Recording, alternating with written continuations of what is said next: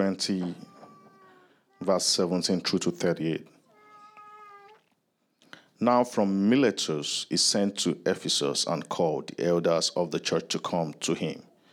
And when they came to him, he said to them, You yourself know how I lived among you the whole time, from the first day that I set foot in Asia, serving the Lord, with all humility and with tears and with trials that happened to me through the plots of the Jews, how I did not shrink from declaring to you anything that was profitable, and teaching you in public and from house to house, testifying both to Jews and to Greeks of repentance towards God and of faith in our Lord Jesus Christ.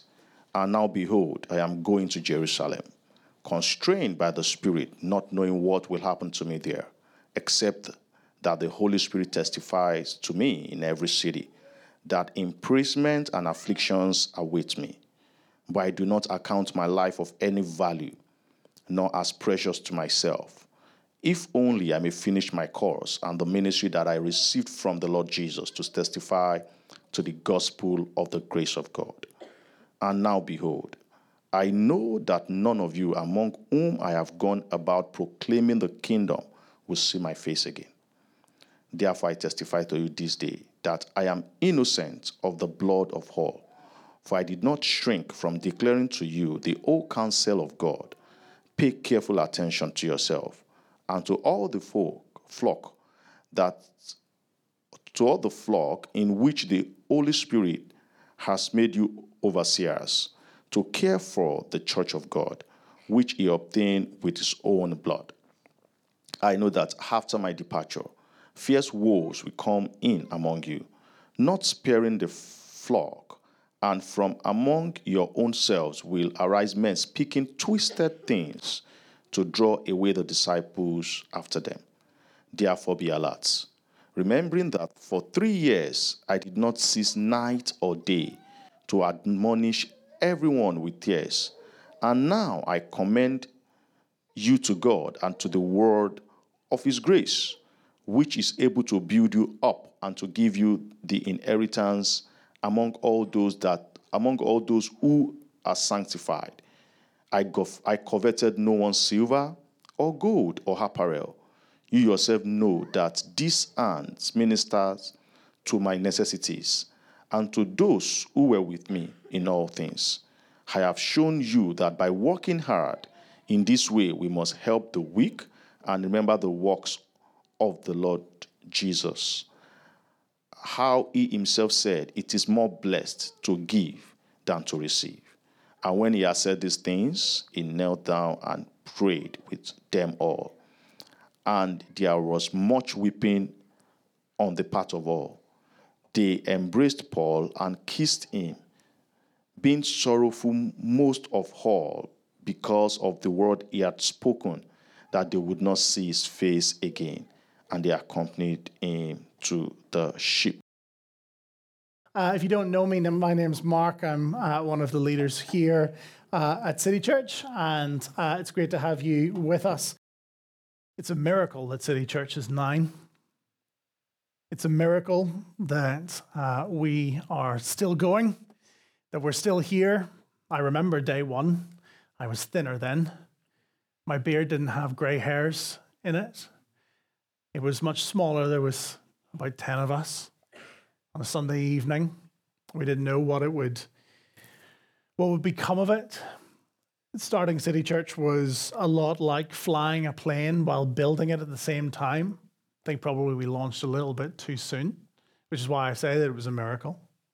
It's a miracle that that a church like ours has grown and developed in a city like ours, in a day like ours. We can see evidences of God's hand, of those miracles everywhere. Some of you have uh, come back to celebrate our birthday today. Welcome back. It is a miracle that has been brought about by the Spirit of God working through the Word of God as it is proclaimed and spoken about in all of the different ways that City Church does because that is how God works in the world. It is the Spirit of God working through the Word of God. We have a God who speaks, who speaks to us, who has made himself known. And then his Holy Spirit takes that word and brings it alive in us, as indeed both Gus and Jackie testified to in their interview. You hear what they said? They heard the gospel. And perhaps for Gustavo, he had been hearing the gospel before, but it was when the Spirit of God, working through the Word of God, brought it alive in his heart. That is how God works, and it is how God builds the church. The church is not built around structures and programs, policies. It is not an organization in the man in the in the man-made sense. It is created when the gospel of God is proclaimed and the spirit of God works to gather people and to transform hearts. We're in week number two of a five week series looking at some of the, the fundamentals, some of the foundations of, of our life as a, as a church. And last week we looked at uh, the, the mission of the church and our call to go and to make disciples. That is, that is first and foremost what we are about. We are a disciple making people, we are disciple making disciples. But all of that uh, lies cold and dead if it is not vivified and fueled and informed by the Word of God in the Scriptures. As the Spirit of God works through the Word. And so this week, we want to take time to consider the Bible, the Scriptures, what we call God's Word. And we'll be uh, doing so, particularly from Acts chapter 20. If you uh, are new, let me just explain, as I have done before, our normal practice as a church is to take books of the Bible and to, to go all the way through. In about a month's time, we'll be starting a series in, the, in Paul's letter to the Philippians, and that will take us through to around about Christmas time. We'll go through the whole letter. This series right now, it's a little bit more topical because we're laying the groundwork of what our foundations are as a church. And one of our key foundations is the scriptures. The reason why I think it is important for us to consider the Bible and what it is is because it seems to be a self evident truth in our city, in our day, that the Bible is quite obviously nonsense. Why would you read it? Isn't it just a bunch of fairy stories to get the, the kids to go to sleep on a long camel ride out of Israel? Why would you trust it? Isn't it regressive in its ethics? Isn't it riddled with inaccuracies and with holes? And wasn't it ultimately cobbled together by people who desire power over others? There is so much confusion surrounding the Bible and what it is, what its purpose is, how you're meant to read it, and let alone what it means. And yet, this book is the single most impactful book that has ever uh, crossed the horizon of this world. It is the most paradigm shifting, life transforming work in all of human history. It is unrivaled and yet so reviled. It sits at the very core of Christian life and teaching, and it sits at the core of who we are. We are people of the book. We are people who are unapologetically shaped by the scriptures as our final authority for life and doctrine. In fact, to forsake the Bible is to not be a church. You can look like a church. You can have the trappings of a church. You could have the, uh, the forms and appearance of a church. But if the scriptures are not at the core informing your life, then you are not a church because it is the scriptures that creates the church, not the church creating the scriptures. Do you see? As we celebrate our birthday, we remember what has given us birth. That is the Spirit of God working through the Word of God. That is a central conviction of ours. Now, I want to do three things in the time that we have remaining, and we'll see if we can get it done in about 20 minutes or so because the elders be like, you need to be snappy today. Okay? So let's see. We're going to look at what the Bible is. We're going to look at some common misconceptions about the scriptures, secondly. And then, thirdly and finally, we'll consider uh, Paul's uh, Paul's address to the Ephesian elders, what Jide read for us in Acts chapter 20, and how his ministry was shaped by the scriptures and what we can learn from that. It's not a full exposition of Acts chapter 20. Uh, that would be a wonderful passage uh, to, uh, to fully expound in its context, but we are we're looking at it through a particular lens this morning. First of all, let's clear the decks. What is the Bible? The Bible, at its most basic, is 66 books written by 40 or so authors in three primarily different languages over the span of about 1500 years. 66 books, 40 authors, three languages on three different continents over, the, over a span of about 1500 years multiple genres. It is basically a library. There are narratives and poems, there are legal documents and songs, there's prophecy and biographies, there are letters. But the thing that is remarkable about, about the scriptures, that given its multiple authorship, given the span of its writing, it has one overarching story. That's what we'll be looking at in detail in the City Life course. One overarching story. You imagine for a second that, that your radio in your car, imagine that it had 66 uh, different stations. And as you flick through them, you hear different styles of music. You hear uh, blues and jazz and rock and classical. You hear R&B and hip hop. But as you listen to the lyrics of each of those different genres, you realize actually they are singing one song. That's what the Bible is doing. Multiple genres, but one story. What is that story? Well, it is the autobiography of the God of the universe. It is how he tells us what he is like, what it is to follow him it is the story of humanity created by him, and yet in treasonous rebellion against him.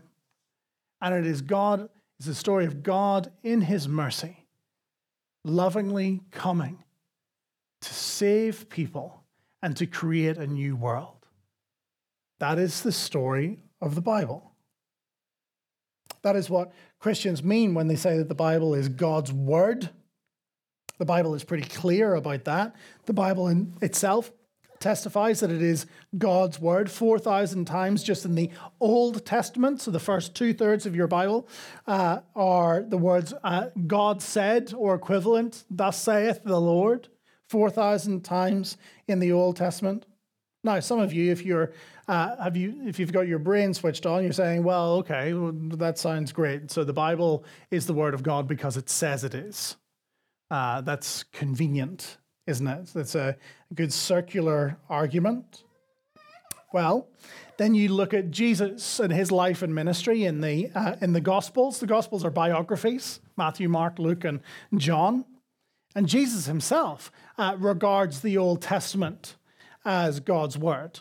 He appeals to it, he sees it as authoritative, he affirms its truthfulness, and he sees it as ultimately pointing to him. And so before we dismiss the, the Bible as the Word of God because it says it is, one of the things you have to contend with is the Bible says that it's the Word of God because Jesus says it is. Jesus says that the Bible is the Word of God. And so one of the things that you have to wrestle with if you're a skeptic is was Jesus telling you the truth? Or was he lying to you? When Jesus affirms the authority of the scriptures, what do you say about him? Then you would push back on me a little bit further. Well, hold on, we'll get back, we'll get to that. Just look and see what I've written down. Similarly, the, uh, the New Testament, so the other letters, have a similar awareness of their divine nature and, and authorship. So, Paul uh, who wrote most of the letters of the New Testament, writes in 1 Corinthians 14, he says, What I'm writing to you is the Lord's command. Paul has this awareness that he is writing with the same authority as if God were speaking. What I'm writing to you is of the Lord's command. Peter, in his letter, in his second letter, in chapter 3, verse 16, also looking at Paul and his writings, says that Paul is sometimes hard to understand. it's well done, Peter. Thank you for that. I feel a bit more human now. Paul is sometimes hard to understand, but wicked men twist it as they do the other scriptures. See what's happened there? Peter's looking at Paul and his writing and saying, that's of the same level as the Old Testament. Paul's writing Bible and wicked men twist it as they do the other scriptures. Now, what I was going to say, and here's where you probably want to uh, push back, at least some of you, is well, all that you've said is just circular. It's all circular reasoning, all the way down. The Bible is the Word of God because it says it is. Jesus says it is. Well, where do you get that from? You get it from the Bible. Peter saying Paul's writing Bible. Great. Where do you get that from? Oh, from the Bible. It's all circular. Some Christians are freaking out right now. They're like, oh, what? yes. Readily admit that it is all circular. Because I am not going to pretend to you that I can step outside of the thing that is my ultimate authority and adjudicate it by some other authority, because then that would be higher. Do you see? Every appeal to authority that you have in your life is ultimately circular. Imagine for a second here that you are here as a rationalist. You're a Dawkins, Sam Harris esque rationalist. You prioritize reason above all else. How do you know it's true? Well, you'd say, well, because I use my my my my, my reason. I reason out from first principles. I use my rationality to affirm reason. Or you're an empiricist. You, you, you, do, you, uh, you prioritize what you can measure, what you can see. Well, how do you know that your empiricism is true? How do you know that you're not inside the matrix? Not actually joking. If you're an empiricist, how do you know you're not inside the matrix? Because you say, well, because I can see and I can taste and I can touch the world around me, I know that it's there. At the core of every worldview, whether you're a rationalist or an empiricist or a materialist or a Christian, there is an article of faith. An article of faith that says, this is true because it says it is. You see? You don't step outside of your reason and your rationality and say, actually, in order to affirm my rationality, what I'm going to do is I'm going to do some chicken entrails. You don't do that. That would be nonsense. You use your reason. Every worldview at its base has a circularity to it. So the question is not circular or not, it's which one makes the most sense of your life and of the world around you. It would be foolish and disingenuous and lacking in integrity for me to pretend like I could appeal to some other authority. As C.S. Lewis says, said, he's dead now, as he said, I do not believe in the Bible in the same way that I do not believe that the sun has risen because I see it. I believe that the sun has risen because by it I see everything else. It is the way he sees the world.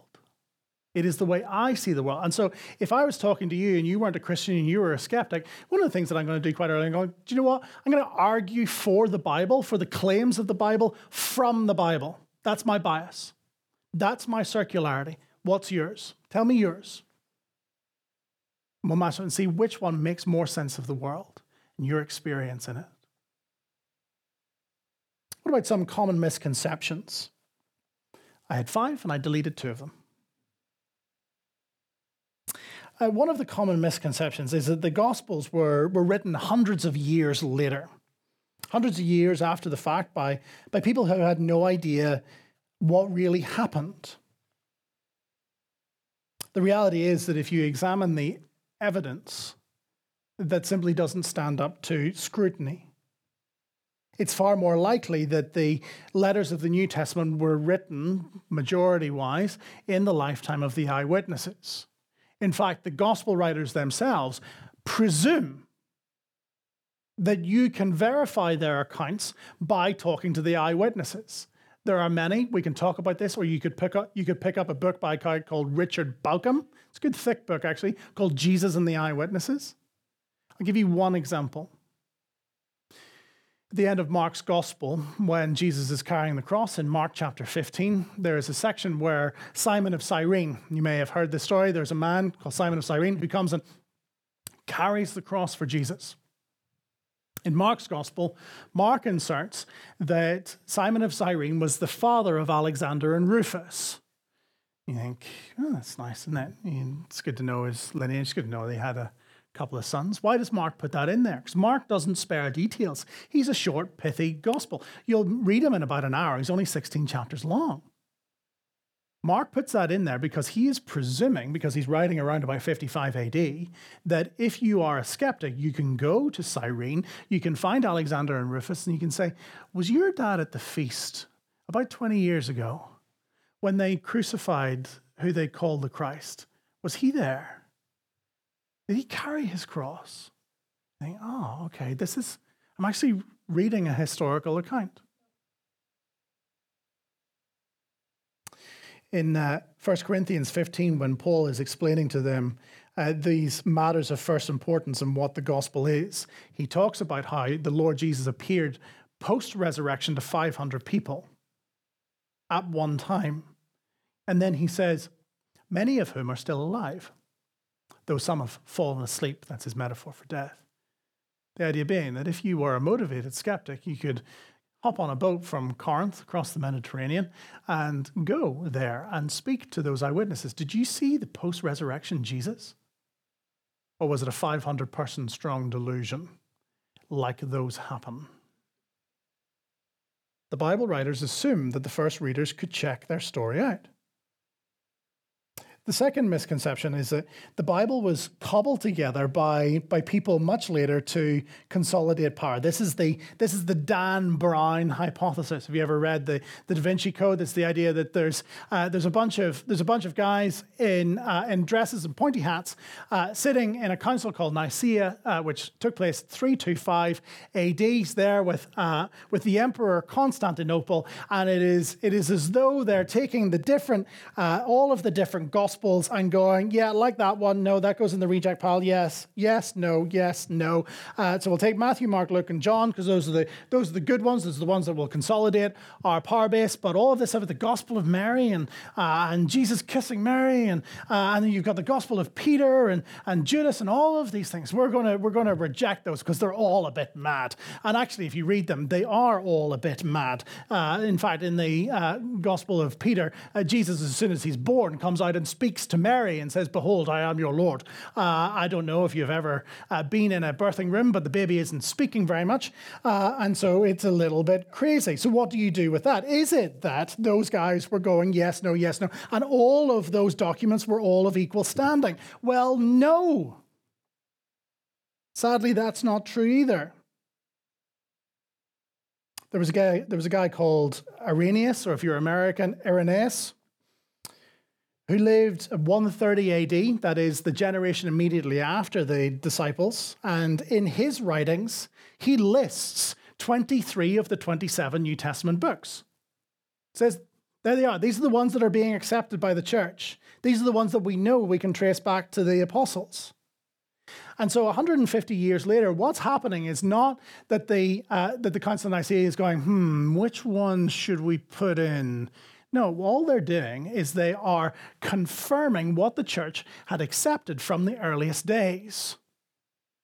And the Gospel of Peter and the Gospel of Judas and the Gospel of Mary and the, you know, the testimony of Pontius Pilate and all of those other documents, Gospel of Thomas, that's the other one. You, people find these uh, as going, oh, a new gospel found. Well, actually, the, the truth is that in the second, third, fourth century, there was a sect called the Gnostics. They liked mystical, bonkers thinking.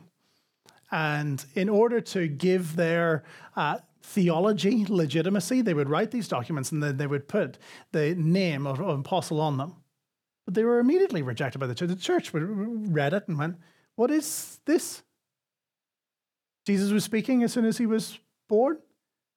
No, it was immediately rejected. And what Nicaea was doing was confirming that. It was not that his men were seeking to consolidate power. Third objection is well, okay, well, all right. But you can't really believe the miracles and stuff. You know, this is the Benjamin Franklin objection. You look at Benjamin Franklin's uh, Bible uh, in the United States, and you see that Benjamin Franklin had cut out all of the supernatural parts because he's an, an Enlightenment figure figure that is prioritizing reason and he's going do you know what? There's there's good ethics here there's good morality here but all of the stuff about feeding 5000s or, or, or resurrections and things like that you can't possibly believe the miracles. I would say well if you've got that far it's not an awful lot further to go because the Bible is telling us of a God who is there, who stands behind all of the laws and mechanisms of nature, that He is the lawgiver. He is the one who has created all of the ways that our world works. And what is a miracle? A miracle is a tinkering with the laws of nature. If there is a God who is there, who is powerful, then He has both the power and prerogative to tinker with those laws, and that's all a miracle is. If you've gone to the point of, well, I believe there's a God, but I don't accept miracles, I would maybe encourage you to go a little bit further. Christians are by nature supernaturalists. You cannot be a Christian and believe and not believe that Jesus was raised bodily from the dead in history and that that actually happened.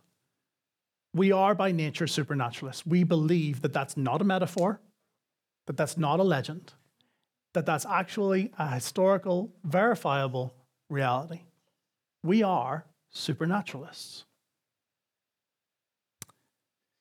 That's the a kind of potted history or summary of the Bible and some of the key objections. Can I encourage you, if you want to do a bit more of a dive, you can pick up this book. It's a yellow book called Can I Really Trust the Bible? It looks at more of the objections and more of the reasons why you can trust the Bible. It is very short. It is, let me tell you exactly, uh, it's got lots of notes in the back. It's 81 pages long, and you can pick it up from Becky Candler, who's right down here in the front. There you go. Just give us a wave.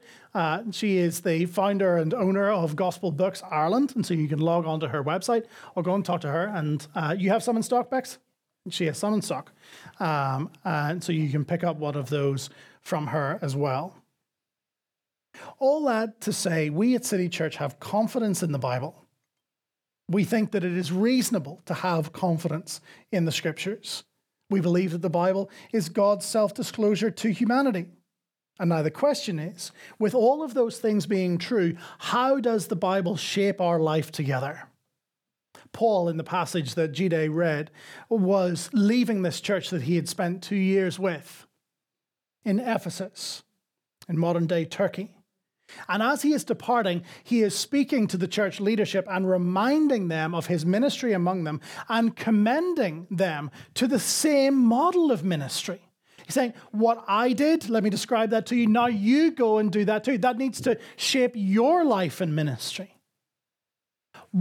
What was his ministry? What is he commanding to the church? Well, here's the summary it is the biblical confidence, confidence in the Bible, births in us biblical courage and creates a culture of biblical care.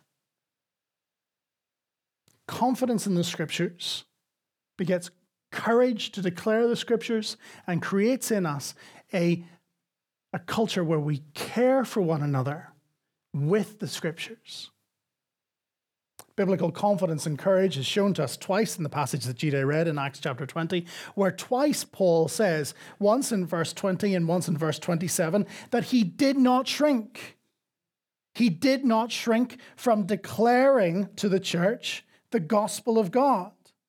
He didn't pull back. He declared to them all that was profitable. Uh, let me read verse 20 to you. How I did not shrink from declaring to you anything that was profitable and teaching you in public and from house to house. So he's got confidence in the Bible that is giving him courage. Courage to do what? To not shrink back, but to declare the gospel of God. And where did he did it? Where did he do it? In multiple contexts. Do you see that? He said, I did it in public and from house to house. That is why our rhythm of Sunday, this is public, anybody can walk in, and in the week, from house to house. Doing what? Declaring the gospel of God.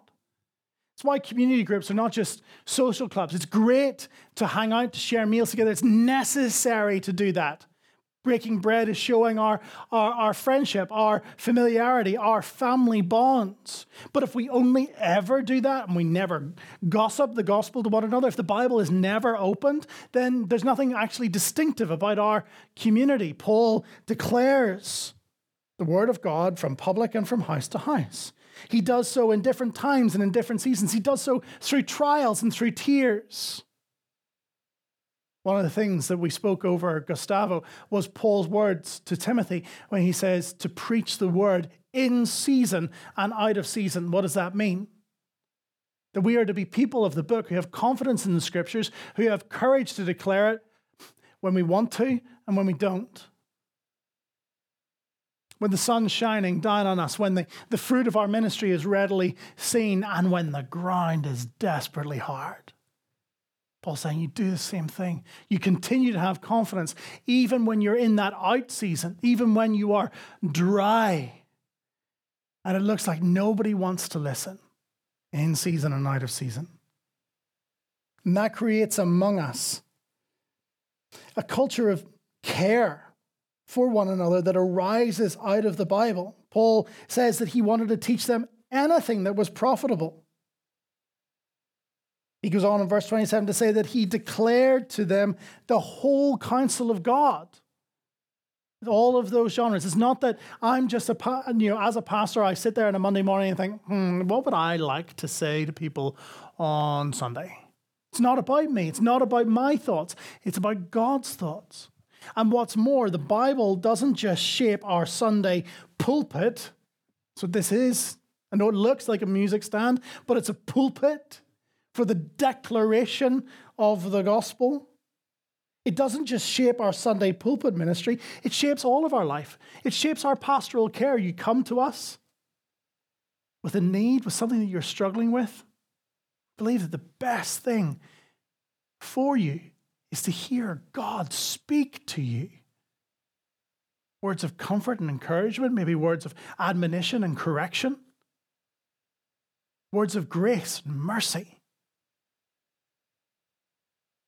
We don't do our counseling by saying, okay, uh, I know I'm a Christian, but I'm going to I'm to park everything that I view as authoritative. And I'm just going to do CBT with you. CBT is remarkably effective. It's a wonderful tool to be used by the, uh, by the church. But we want to be counseling people not just as Christians, but from a Christian worldview. Because you are made as image bearers of God. So we want to bring God's voice into a situation. The Bible shaped Paul's ministry, and now he commends it to the church that it might shape theirs. I've gone over time, and so I'm simply going to say, how is it that it shapes ours?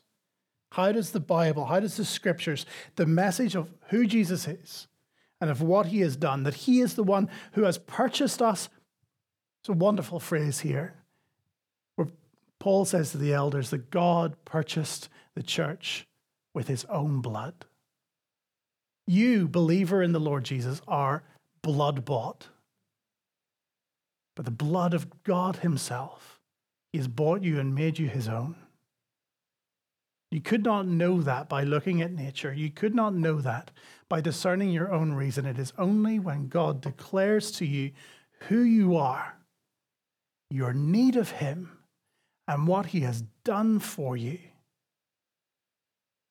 that hearts come alive by the Spirit of God. How are we shaped by it? We are shaped by it here on a Sunday morning. We're shaped by, by, the, by the songs that we sing. We want them to be saturated by the scriptures. It shapes our community life. It shapes the city life group that we're starting in a couple of weeks' time. But also, all of those things, all of those things are just us clearing the deck, preparing the ground. Because the real win, do you want to know the real win? It's not just that you guys sign up for programs. As great as that is, it's not just that you sign up for programs and that you come along on a Sunday morning. It is that those programs become part of the soil in which organic relationships of care, of speaking the gospel to one another, of praying in line with God's heart with one another, of inviting people into your home testifying to God's goodness, sharing your struggles and how you're wrestling with God, the questions that you have, that's the win. The programs are the baseline. The programs are us just arranging the deck for you guys to flourish. We're creating the trellis. You guys are the vine. The vine grows when it is rooted in the scriptures. That's what Jesus says. If you abide in me and my words abide in you, you will bear much fruit and fruit that will last. If City is to flourish and to bear gospel fruit, we cannot forget where we began nine years ago with the Bible open, hearing God's voice, allowing Him to speak and to shape and to fashion us into His likeness. The Bible is unashamedly, unapologetically part of who we are. It excites us and moves us, it intrigues us and bewilders us to be part of City Church into this next year is to be someone who desires to hear God speak through His Word by the power of His Holy Spirit. That is our second foundation.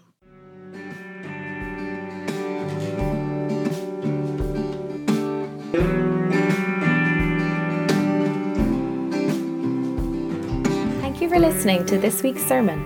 If you found this helpful or want to know more about City Church Dublin, visit our website found in the links below.